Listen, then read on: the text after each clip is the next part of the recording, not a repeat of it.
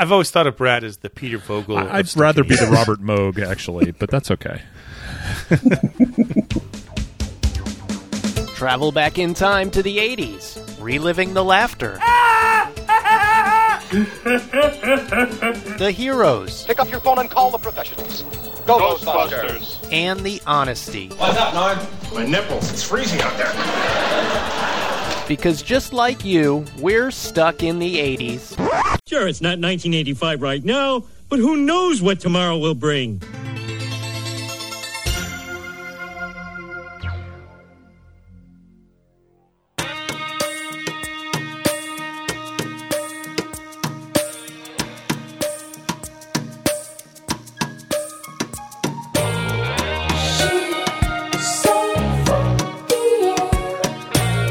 Hey, hey, welcome to Stuck in the 80s. It's your host, Steve Spears. And Brad in L.A. And today we do a deep dive on another classic album from our decade. An old friend returns today to help us honor the 1980 album Peter Gabriel 3. Hans plays with Lottie. Lottie plays with Jane. Jane plays with Willie. Willie is happy again. Stuck in the 80s is now listener supported via Patreon. Join us for VIP Zoom happy hours and more when you join at patreon.com slash stuck in the 80s podcast.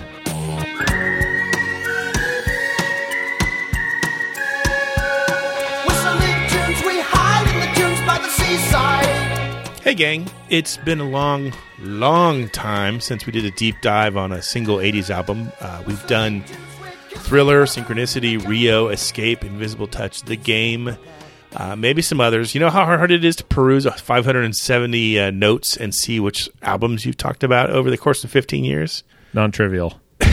It is hard. Oh, Ed, you sounded like Dirty Harry just then. But one of our favorites came in episode 189 in February 2010. And, and what was the magic touch for that show? Brad, I ask you? Um, your clean clothes shave? Don't gross me out. It featured an in person appearance by one of our longtime listeners and good friends, Mark Kennelly, better known to Stuck in the 80s faithful as Bass Note. Well, guess who's back today? Bass Note. Hey guys. Hi there. I'm so sorry that this took 10 years. I know. as soon as we finished the first one, we knew it was a great show. And I was like, oh, we should do this more often. Well, every 10 years, I swear. Once a I hope decade. it's not. I hope it's not ten years before I'm back on the show. yeah.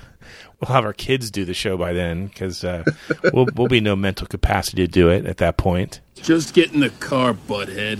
Who you calling butthead? Butthead. So back in February 2010, life was very different for at least me. I think you, you guys probably no, not so I had an 11 year old kid, so yeah, that was very different than 21 year olds. Yeah. Yeah, my my kids were pretty young back then too. Mark came to town. He he came to Tampa Bay. I forget what you were there for. Was it because it was your wife wife's birthday trip or something like that? we were just doing a family vacation in Orlando, and just you and I had arranged it so I could come down to Tampa and do the show. Right. So you drove all the way from Orlando down to St. Petersburg. It was raining that day like hell. I remember because we got soaked. Oh my god! but we went to the favorite Thai restaurant of Stuck in the 80s, and we had, did we have the Sexy Susan? I, I think yes, we did. we did great, and I screwed up the name. It's Sexy Susie. And if you've never had one, a Sexy Susie is basically a sushi roll, deep fried, and then covered with 10 kinds of fish and smothered with uh, spicy mayo. So we ate the fish. We went back to the office. We probably fell into a food coma, and then and then we recorded a podcast about Peter Gabriel's "So" album. It was so well received. People to this day still talk about it, and every time we rerun it, uh, you know, people fall in love with it again. We we talked maybe it's probably been six months now, but we we talked about hey, we've got to get you back on the show. Let's let's narrow down what album we're going to talk about. And a- after some negotiation, the the natural pick was this one, um, Peter Gabriel's uh, third solo album from 1980. Because it is celebrating its 40th anniversary this year. God, ridiculousness. Let's start off with some necessary clarification about the album's name. Technically, the name is just Peter Gabriel. Yes. Why? he just did not like titles. He wanted he wanted the albums to be known visually by their covers. Huh. I mean, he obviously titled the songs, so but he didn't want to title the collection. I mean, and you'll know Yeah. his fourth album was Security in the U.S., but that was because the U.S. company Geffen insisted they give it a title. But elsewhere throughout the world, it was just Peter Gabriel Four. Hmm. Now, this album is sometimes called the Melt album. Why is that? It's because of the album cover. The album cover was done by Storm Thorgerson and Hipgnosis, which was a very famous company that did so many album covers. You know, Pink Floyd's Dark Side of the Moon, many of the like iconic album covers of the 70s and early 80s were done by them. The way this album cover was done, the picture was taken on a Polaroid SX70 instant camera, and the technique was developed by a guy named Les Krims who found it that you could manipulate the Polaroid while it was developing, like using like a blunt object. I think Thorgerson said he, they used like the like the eraser end of a pencil. They like put it between two pieces of plastic and just rubbed on it with a pencil to, to give it that melting look. Hmm. I guess Peter Gabriel himself even helped with the process, and there was about 300 Polaroids taken in, in total before they finally picked the one they used for the cover. That's cool. That's different. That makes sense now. Fabulous, stunning, really, super, elegant, perfect.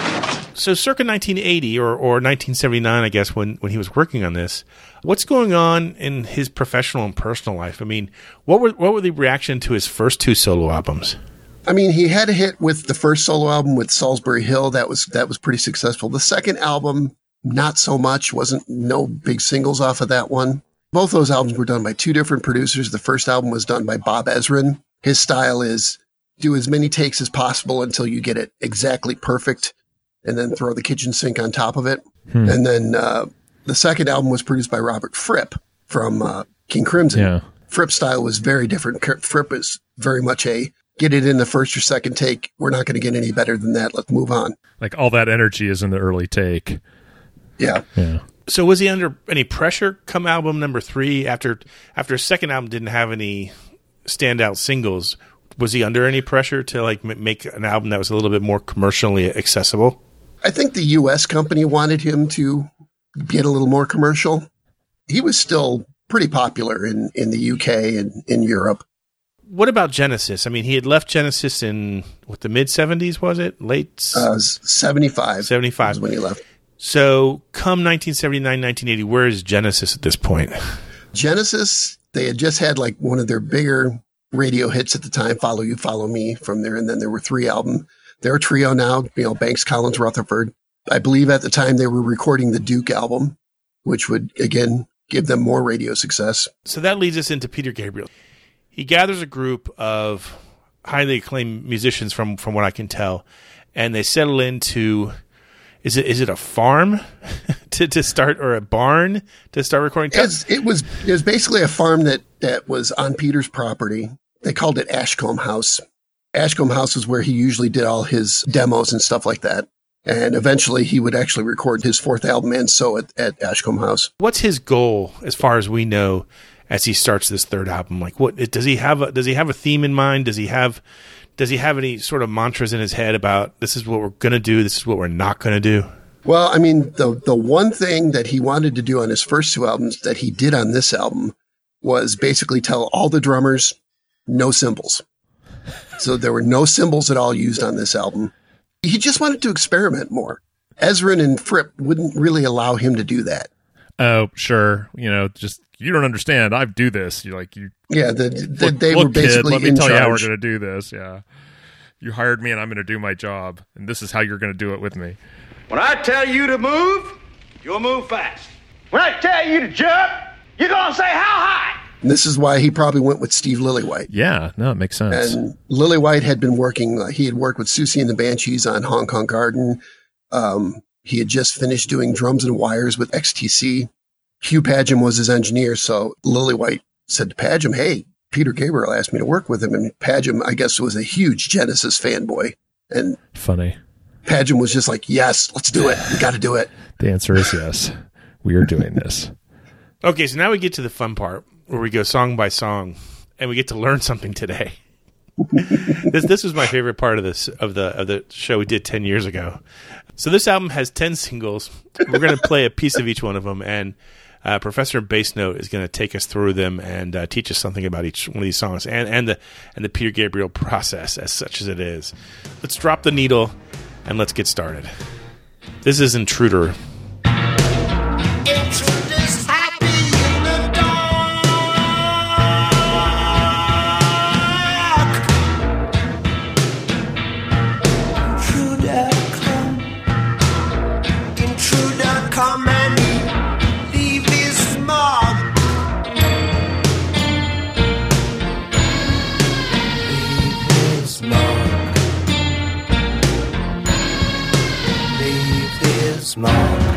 The main thing about Intruder you got to talk about is the drums. Mm.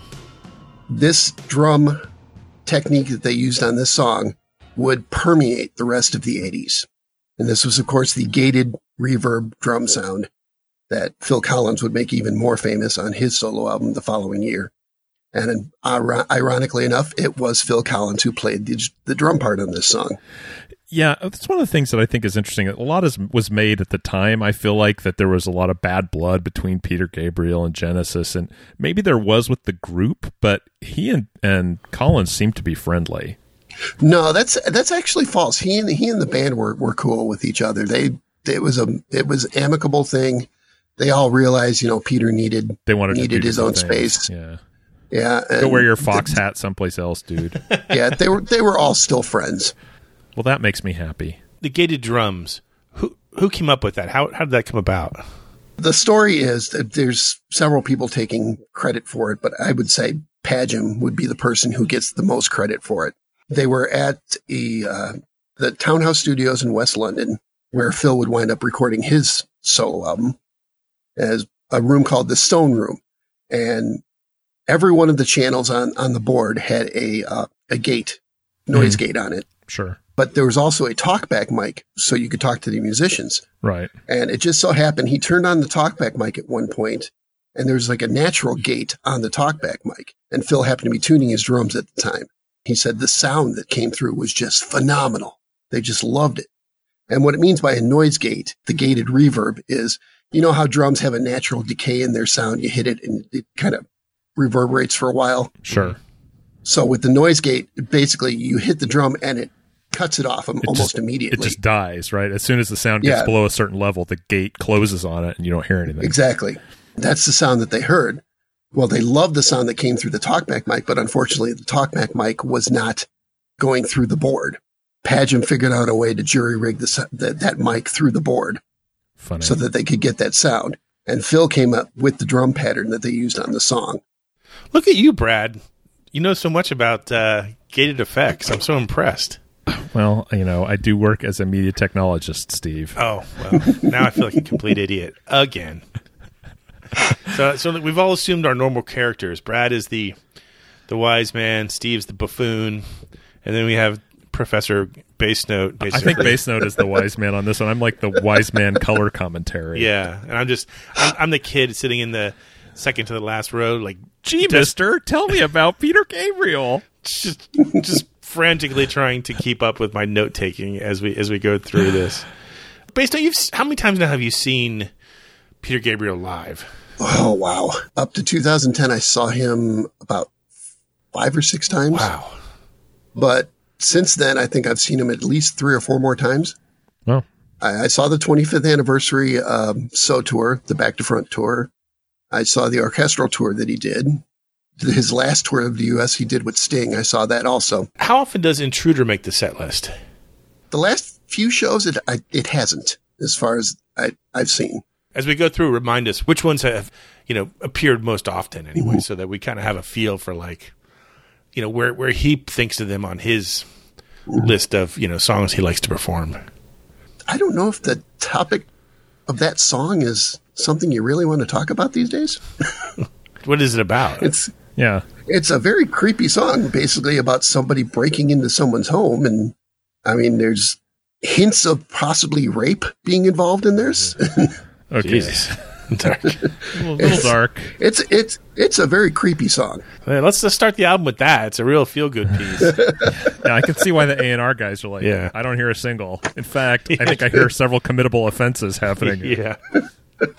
Speaking of which, that transitions nicely. Here's the second song in the album. It's called No Self Control.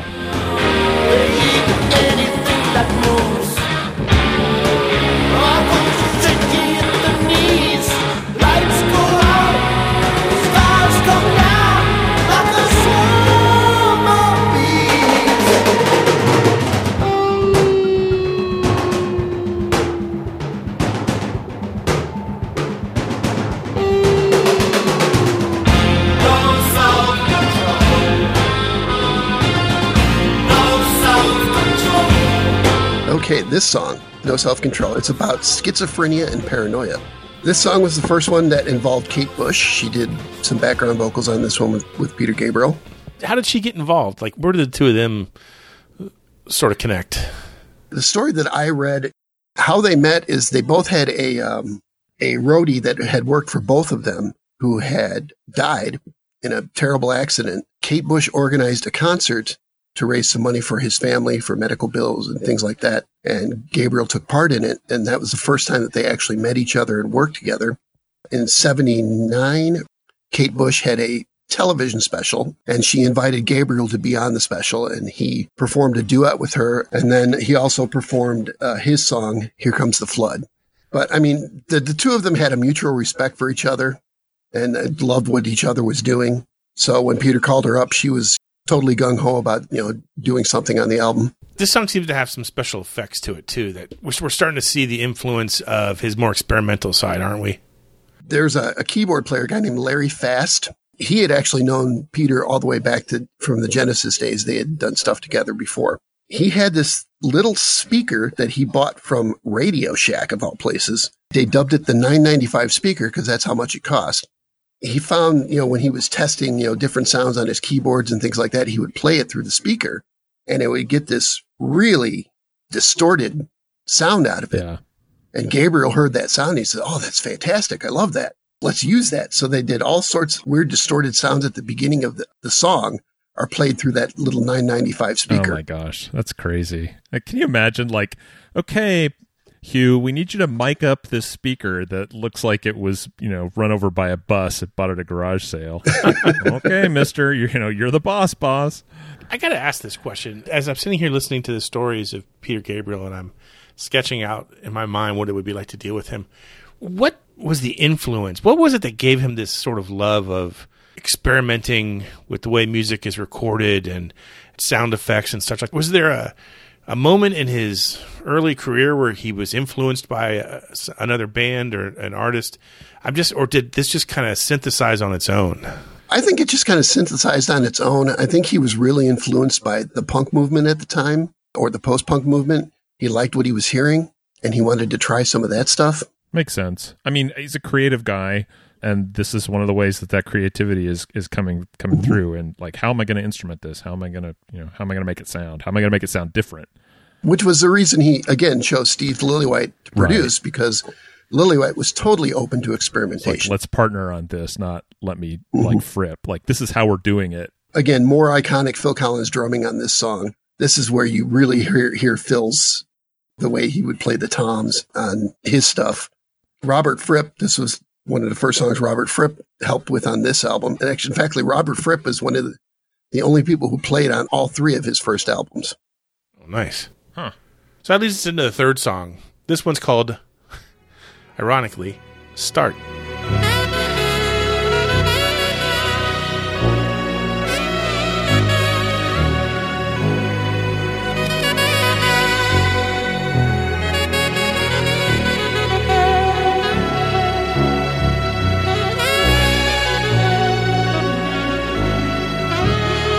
This was just like a smooth jazz thing that was meant to be kind of like a, the calm before the storm for before the next song. The sax player, guy named Dick Morrissey, who was a well-known studio player in, in Britain at the time, would become more well-known for the movie Blade Runner, playing the sax solo in the love theme. Oh yeah, sure, I know that. Huh, nice. Brad, you finally saw Blade Runner, didn't you? I'd seen it. I just hadn't seen it since the director's cut came out.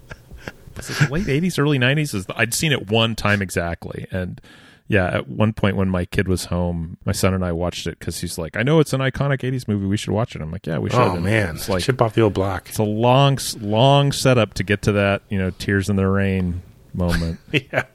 I honestly, I, I yeah, it may have it may have suffered a little bit in the in the time in between. I understand why it's a uh, important movie, and there's still a lot of stuff in it that is just really, you know, it's really well done. But at the same time, I kind of walked away from it going, okay, check that box.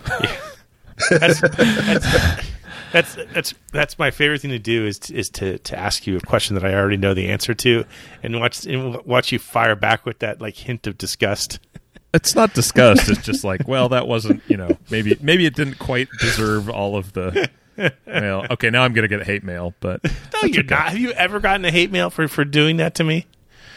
Oh well, no, I, not not that I'm doing it to you, that I'm doing it to Blade Runner. Like, how dare Oh, you no. say bad things about Blade Runner?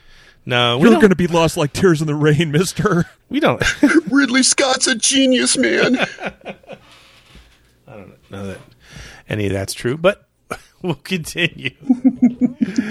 oh my god, this one's called "I Don't Remember."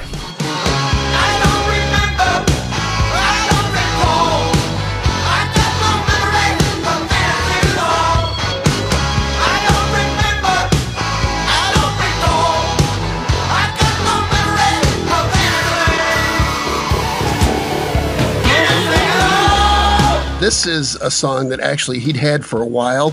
It's basically what it's about. I don't remember. It's about memory loss. Is, is what the song is Man, about. this guy's a cheerful little songwriter, isn't he? No wonder I love connect with songs this for album. me. Oh, it's, it's, the the topics get cheerier as we go along. no along. lovers lament on this album.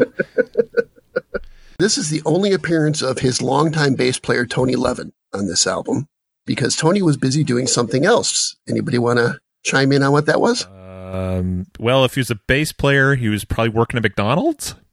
Oh, now you're gonna hate mail for that. oh, I don't have to worry about that. Bass players don't know how to use computers. Oh, just doubling down on it.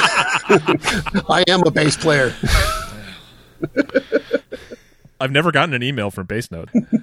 Oh, I get jokes from friends all the times about you know all the bass player jokes. Okay, no. Why was why was Tony Levin? Uh, yeah, what was he missing from- doing? Presumably not working at McDonald's. Tony Levin was actually busy filming a movie with Paul Simon of all people. Paul Simon's famous movie One Trick Oh, Pony. nice. Oh, really? Huh. Okay, well that's better than McDonald's. The bass on the rest of the album is played by a guy named John Giblin, again, a studio musician. John would actually go on to join Simple Minds during the height of their popularity. He, he would play on uh, Don't You Forget About Me and their Once Upon a Time album. Ooh. Pretty gold there. Yeah.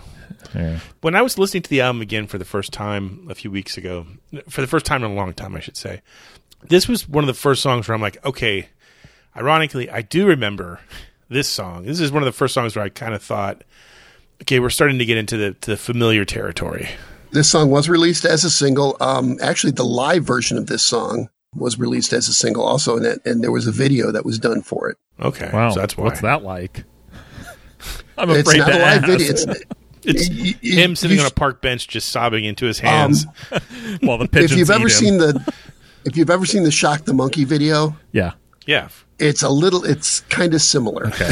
Okay. You know, really creepy images and so like 120 minutes type of video. Yeah. yes, very much so. This song uh, actually featured Dave Gregory from XTC on guitar.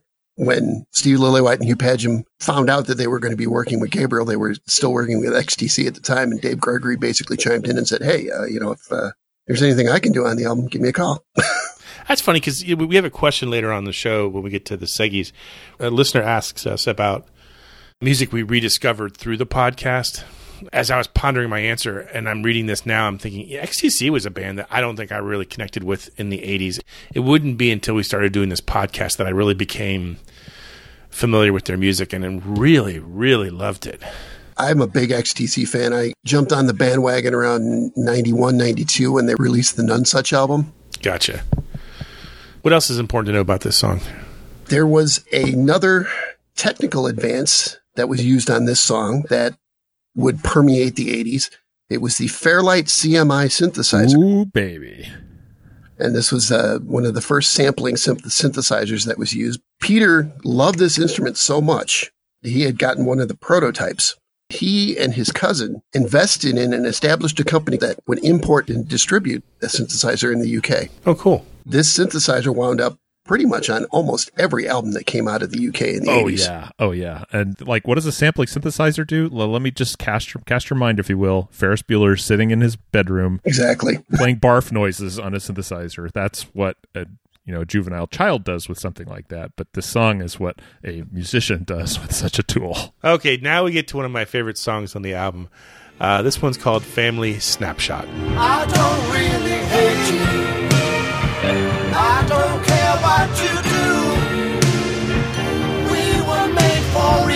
Each other, me and you. I wanna be somebody. You were like that too. If you don't get given, you learn to take, and I will take you. This is probably the cheeriest song of course all you on like the this album. one, Steve.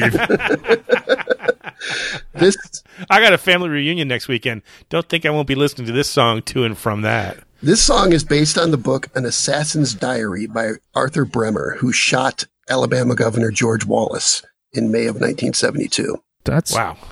Okay, So- maybe I won't listen to yeah, this so my- much on the way back. my son is a big Peter Gabriel fan, and I told him we were going to do this show. And one of the things he sent me, and he's like, "It's a pretty diverse album. It has a song that theorizes this guy shot somebody because his parents neglected him." Yeah, ba- that's basically what how the song does it. And I'm like, "Are you trying to tell me something?" Yeah, it's basically a guy who wants fame because nobody ever noticed him. Hmm. You know, and I mean, he was ignored by his family, he's ignored by his parents. The end of the song goes back to that, where he's a, he's a little kid again, you know, saying, you know, come back, mom and dad. oh my gosh! Oh, brutal. The book that inspired the song also inspired Paul Schrader to write the screenplay for the 1976 movie Taxi Driver, Huh? which was directed by Martin Scorsese. And of course, Gabriel would later work with Scorsese to score the film The Last Temptation of Christ. I don't know why I didn't know that, but I didn't, and now everyone knows that I didn't. and, and now you know why. Maybe I connect with Family Snapshot so much. I don't know. Oh my gosh! This is why Steve tracks the downloads on the podcast so closely. I do. I mean, I, this is. One, I mean, I, I I don't know. I just like this song. I just do. Now, now I feel dirty for doing so, and but I, I don't. I don't know that I'm going to quit listening. So I mean, musically, I love the way this song just builds yes, and then just kind of goes back to the quiet part at the end. you could put this on so, and it would. I think it would fit in nicely. I agree. I totally agree with that. Maybe not so much this next song. This one's called "And Through the Wire."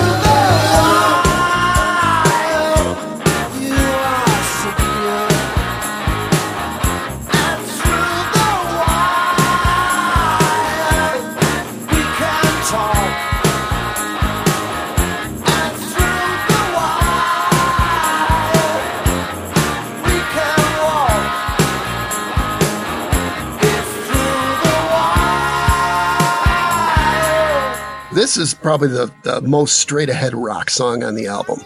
The guitar was played by Paul Weller from The Jam. Oh, love it! Nice. Love it. Oh, The Jam yeah. happened to be recording in the studio down the hall from them, and the A&R person from Atlantic Records, a guy named John Kalodner, was visiting at the time, and he was basically trying to get them to make this song sound like a Doobie Brothers song. I don't hear a single. Which- I can Oh, hear it. I can hear him saying it. I can hear him saying it. I don't hear a single guys as he wipes the blow off his nose. Not sit well with Gabriel or Lillywhite or any pretty much anybody in the studio. I'm sure. The production team did, did not like Kalodner at all and would play pranks on him while he was there. One of the things was they would turn the heat way down in the studio because he loved warm rooms. I like that kind of pettiness. I, I'm becoming a more of a Peter Gabriel fan with every every moment here. So, I mean, Gabriel did not heed Kalodner's advice, of course, and, and immediately went down the hall and said, Hey, Paul Weller, come here, play some guitar on this. You don't sound anything like Michael McDonald, do you? Exactly. Kalodner would, would actually go back to Atlantic Records and, and tell Ahmet Ertegun, the, the head of Atlantic Records, that this album does not sound good. This is not something we want to release. And it wound up Atlantic decided they, they would not release the album. They said, you know, we'll give you the album back. You take it somewhere else. We'll take the option on the on the next album. And basically, Peter's manager Gail Colson told him you know, where they could stick that offer. Man, just because they turned the thermostat down, boy. Buy a sweater, Kalodner. The irony is, Mercury Records signed him for the one record deal for this album, and the album wound up doing really good. And of course, Atlantic was like, "Oh, we want you back," and they were like, "Nah, no thanks. That's interesting to me. He would wind up signing with Geffen Records, but the irony is that John Kalodner would become the head of A&R for Geffen Records. Yeah, it's a small business. Okay, enough is enough. We finally get to the song that, if you're any sort of 80s fan, you remember this one and you can probably sing along with it. This is Games Without Frontiers. Andre has a red flag, Chiang Ching's is blue.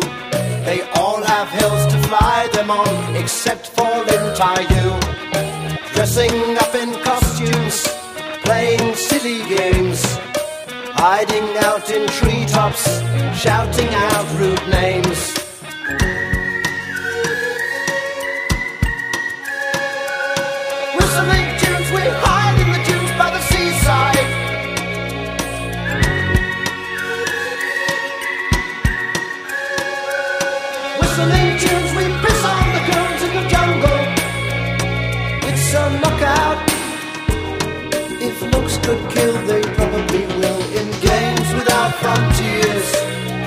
Without tears. Games Without Frontiers, the lead single from the album, would chart at number 48 in the US Huh. and number 4 in the UK. Rightfully so.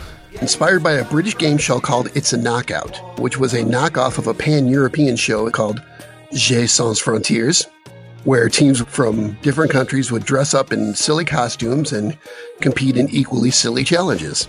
Sounds great. I wonder if that's on YouTube. Sounds like the 80s cruise.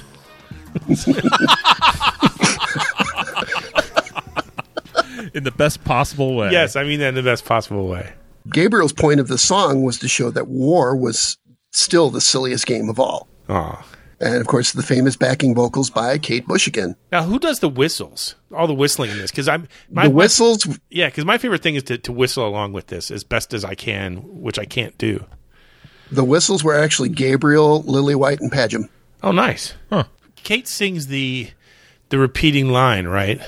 Yeah, the J, J, uh, J, I don't know, J or Jeux J, sans frontières. J Sans Frontiers. Yeah. Okay. I just want to make sure I got that right.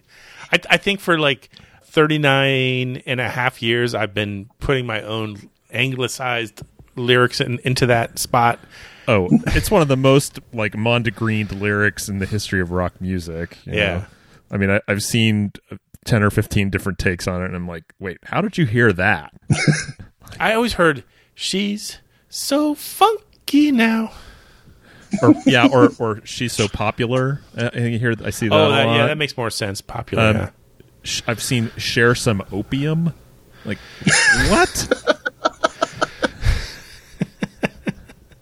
Well, yeah, there we go. We can officially you can put that as the extra credit question on the exam at the end of the show. So Popular Mondegreens for Games Without Frontiers.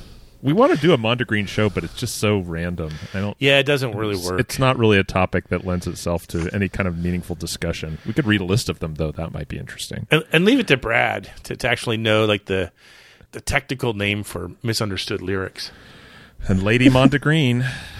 Where do you find this stuff? How do you not know that? I, I, just, I didn't know that. Yeah, none of us. Well, knew you're a bass that. player. Touche. Oh man. Okay. Uh, okay, sorry. I'll go back to my. I'll go back to my wonky corner. On that note, here's the next song. We call this the Brad Williams theme song. This one's called "Not One of Us."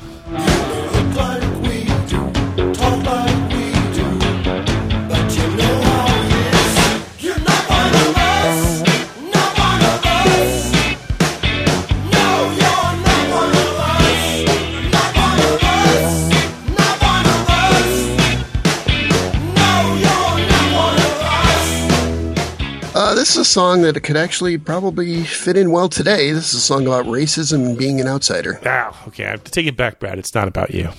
Oh, I mean, a lot of racial tension at the time Oh yeah, in 1980 in the UK. and riots at the time. So Peter was just wanted to write a song that reflected that. I think sometimes we forget, probably something we're really guilty of as, as Americans, uh, just not being aware of what's going on around us. Having to have things explained to us sometimes via the one you know, universal method of communication, you know, song, music. Yeah. Well, I guess mathematics would be universal too, but Don't start that. One that people actually connect with, Steve. right, exactly. so, I mean, I, I don't think at the time I was aware of this. You know, I probably probably wasn't for another twenty five years that I was aware of this. So, Yeah. Steve's rant endeth now. So, oh, here we go. Perfect, perfect transitional song for Steve and and the rest of uh, the people out there who are nodding along with me, which is probably like six people at this point. This song is called "Lead a Normal Life." It's nice here with a view of the trees. Eating with a spoon, they don't give you knives. Expect you watch those trees blowing in the breeze. We want to see you lead a normal life.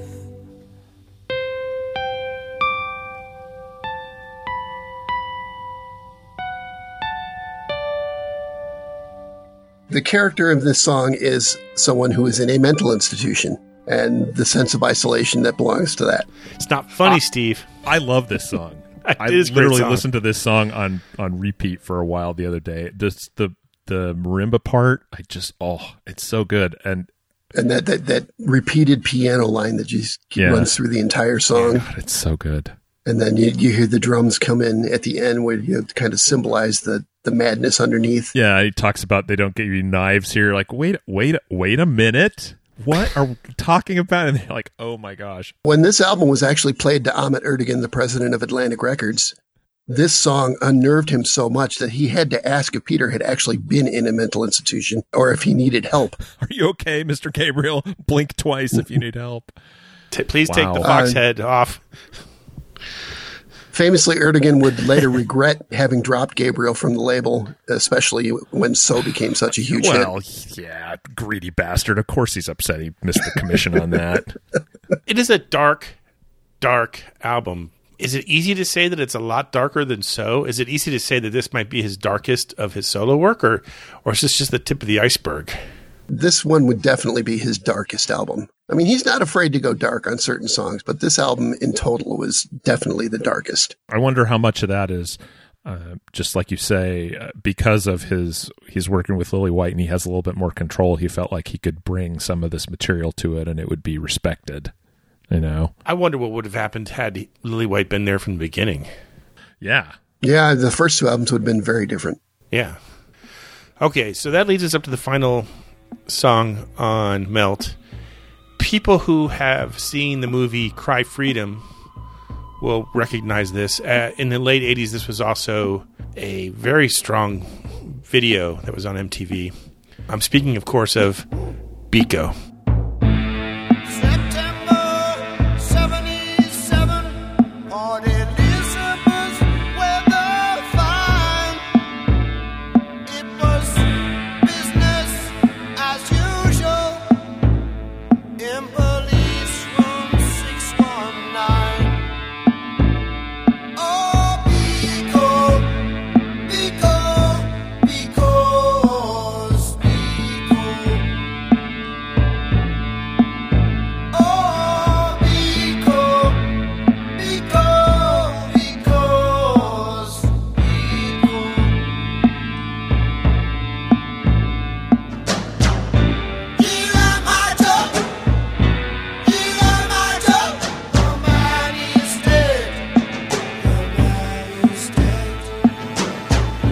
This song would have a huge impact on Gabriel's career and a lot of his future endeavors, particularly the big reason he was involved with the Amnesty International tours in the 80s. Oh, sure. Yeah. I always thought, based on the timing of the movie that this came out with and, and the timing of when I saw it on MTV, I always thought this was a song that came out much, much later in the 80s. No, he'd, he'd released at least two or three versions of this song. Dating back from from this album. So, what's the story of Steve Biko then? Stephen Biko was a uh, South African national human rights activist fighting against apartheid. Biko was arrested because he was outside of an area that he was not supposed to be in. Of course, Biko was sneaking out to do a speech and was arrested at the time. He was basically tortured by the South African police for 22 hours Ugh. and then manacled and transported to a prison hospital where he was pronounced dead. And the police tried to cover it up, saying Biko had died as a result of a hunger strike. But Biko had a friend, a white journalist by the name of Donald Woods, who managed to get the true story out and had to eventually flee South Africa himself. Talk about stuff that we didn't really have a sense of what was going on in other parts of the world. I didn't know what apartheid was in 1980. I'm sure of it. Yeah, positive. Cry Freedom came out in 1987. Denzel Washington played Biko. Kevin Kline played Woods. And I believe Biko plays, what, over the credits? Closing credits? Yeah, the end credits, yeah. Yeah. It's haunting. Oh, it is. Yeah. I mean, I've seen Peter Gabriel exactly one time. I saw him at the Forum back when it was a, a concert venue the first time around, and he closed with this. His second song on the encore was was Biko. Jeez. No, it's got it's got a strange bagpipe sound in it. What's that? What's going on there? The bagpipes were played via keyboard. Larry Fast again. He had found Yeah. a sound. Is that the Fairlight at, at work? You think? Uh, I believe so. Gabriel liked the bagpipe sound on it, but they couldn't figure out how to connect it to South Africa. So they did some research and they found out that historically, the 1st and 2nd Battalion of the Royal Scots Army had fought in the Boer Wars Yeah. and played go. bagpipes into battle. So in Gabriel's mind, the underpinnings of apartheid had bagpipes on them. When did this come out? The album was released in the UK on May 30th, 1980. Didn't reach the US until September 1980. What was the reaction? What was the reception? In the UK, the album would hit number one. Wow. And in the US uh, Billboard pop album charts, it hit number 22. It's still not bad. I mean, it was Gabriel's first true commercial success in the US. I mean, th- you think about we talk about this all the time, but you think about what popular music was like in 1980, and the fact that you know Peter Gabriel with this material could shoulder his way into the charts in any way, shape, or form is a testament. 1980 was a really weird year of music. There's a lot Oh, going yeah. on. You still you had you still had the the dying, wheezing death gasps of disco. You had the post punk sort of going on with Blondie and the Clash. You have the beginning of the new romantic era.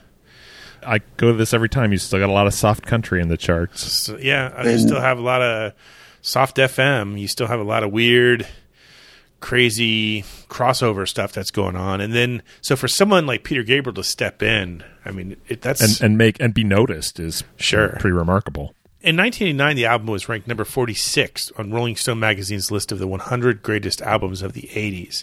Wow. And where it's tucked in, I think, is kind of weird. it's tucked in between Private Dancer from Tina Turner, which, uh, you know, pretty well known album, but it's, it's still like number 46, really. And then Daydream Nation by Sonic Youth. Hmm.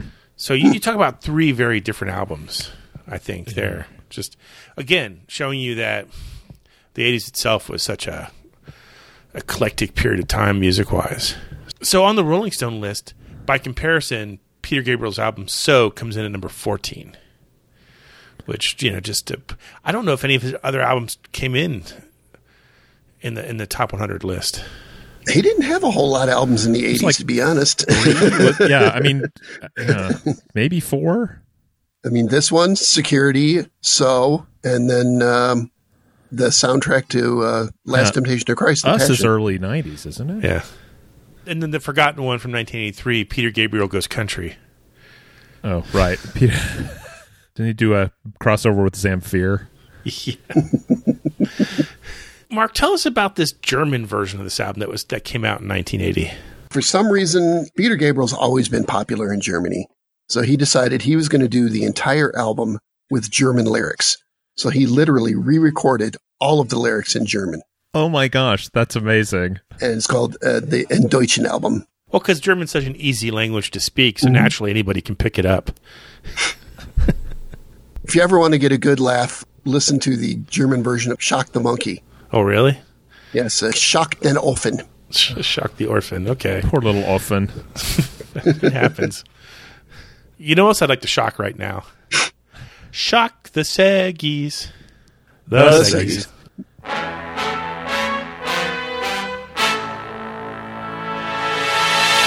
Ah, the mystic refrain that is listener mailbag.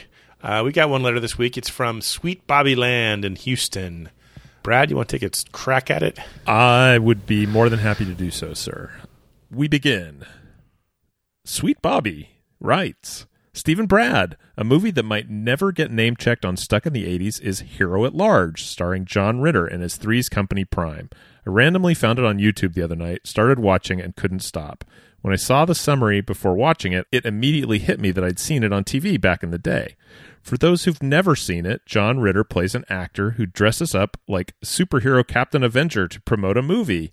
He ends up breaking up a robbery at a bodega. I must have been in New York then, because it's a bodega, and that's the only place I've ever seen that word used, which leads him into trying to be a real life superhero. It was released in 1980, which made me wonder if it inspired either The Greatest American Hero or Tootsie.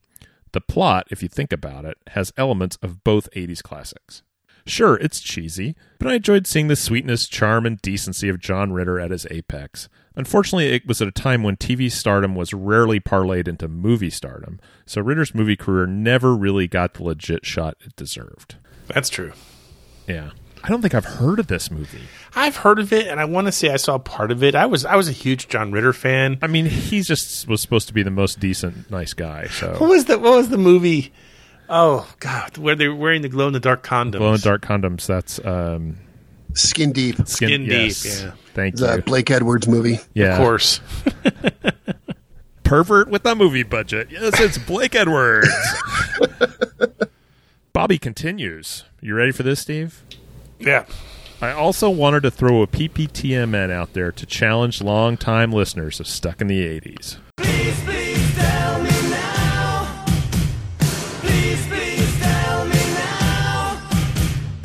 After listening to just about every episode, it hit me that there are songs you guys either made me rediscover or even fall in love with for the first time. I've added them to my 80s playlist, and they will forever be connected to you guys. Maybe other listeners can follow suit and write in their Stuck in the 80s top 5 rediscoveries. As Casey Kasem would say, let's count 'em down. Number 5, In My Dreams by REO Speedwagon. Okay. Number 4, On the Dark Side by John Cafferty and the Beaver Brown Band. Classic. Number three, Heaven in Your Eyes by Loverboy. Sure. I will say I'm taking a lot of tips from Mike Reno these days on how to wear a headband, but that's my problem. Number two, Together in Electric Dreams, which he says is by the Human League.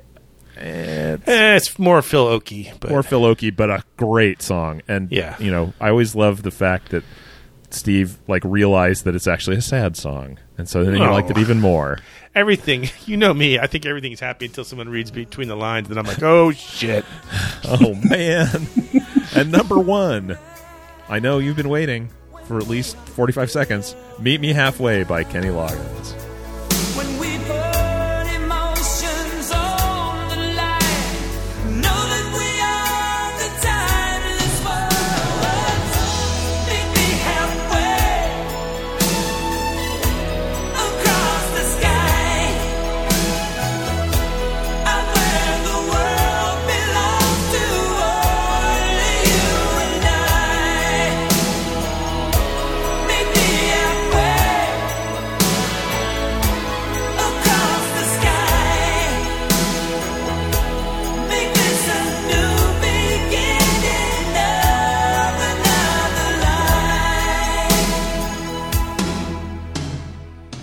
"Meet Me Halfway" is easily number one. I remember hearing it on the show back in the daily years, and I couldn't get it out of my head. Not sure if I did or didn't hear it back in the 80s. I doubt seriously I've heard it on the radio in the last three decades. When I listen to it now, I get goosebumps every single time. It encapsulates all the heart, the innocence, and the joy that growing up in the 80s represents to yours truly. Hopelessly and happily stuck in the 80s, Sweet Bobby Land in Houston, Texas. Yeah, maybe halfway was from the movie Over the Top. Yeah, I will always connect it to Over the Top, which Yeah. is, you know, Not a great movie, No. but No. but uh, happily Kenny Loggins got to eat too. Yeah, you know. it's uh, he, he ate pretty well in the '80s. the movie I think itself is either on it's on one of the streaming platforms right now because it it keeps coming up under suggestions for Steve, and I'm like, no, sir. Thank you, no. Oh, and you know, come to think of it, did did Kenny Loggins play that on the cruise? I don't think he did. I don't remember. That was the night I was sick. I don't think it makes his set list these days, which is sad. Guy's got a catalog though; he's got to move through. I mean, it. it's a great song. It's a better song, and this is not uncommon in in his career. It's a better song than the movie deserves. He's got quite a few. So Bobby wants listeners to write in with the songs that they rediscover thanks to the podcast. In the spirit of cooperation, I'll say we should each name a song we kind of rediscovered during the course or making of or listening to podcasts. I, I can go first. Coincidentally, I'd rediscovered this song in another deep dive podcast that we did back in same year as this last one, uh, 2010. We did a whole episode on Queen's The Game, and the song was "Save Me."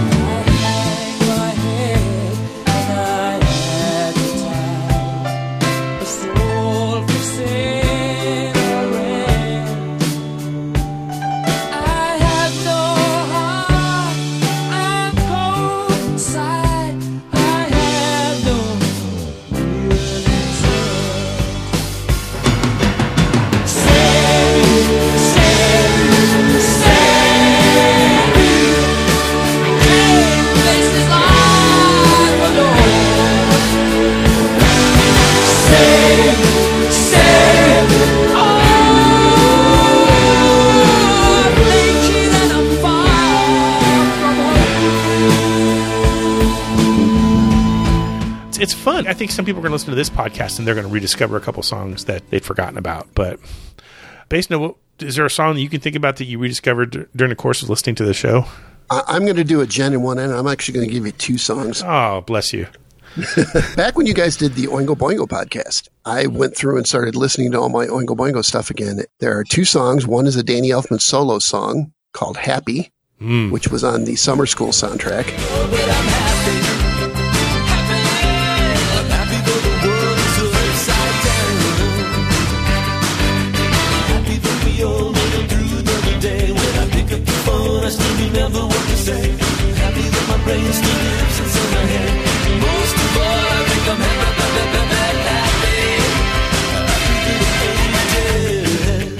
Oh, yeah, it's a which good is one.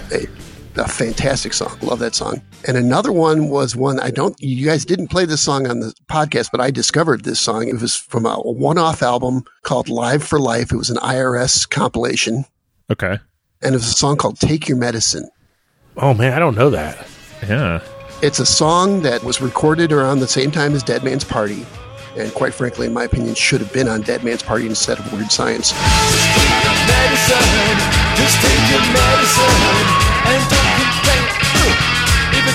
Good, just take your medicine.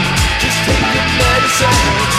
If you don't do check, then I know it well. It's just this really great rockin' song. I mean, Bartek has this really great guitar solo on it, and there's a great horn section on it. Some of Danny's more more sinister lyrics. Well, that's saying something. It's on uh, YouTube. You can look it up. It's a great song. I just like that song a lot. What about you, Brad? So I have two. They're from the same show, even because I couldn't decide which one to go with, so I went with both of them. Episode five twenty one, we did one of our Forgotten Hits series. Mm. Forgotten Hits of nineteen eighty three. Since we did that show, I have had "Lawyers in Love" by Jackson Browne and "Dead Giveaway" by Shalimar in pretty much every playlist I've made.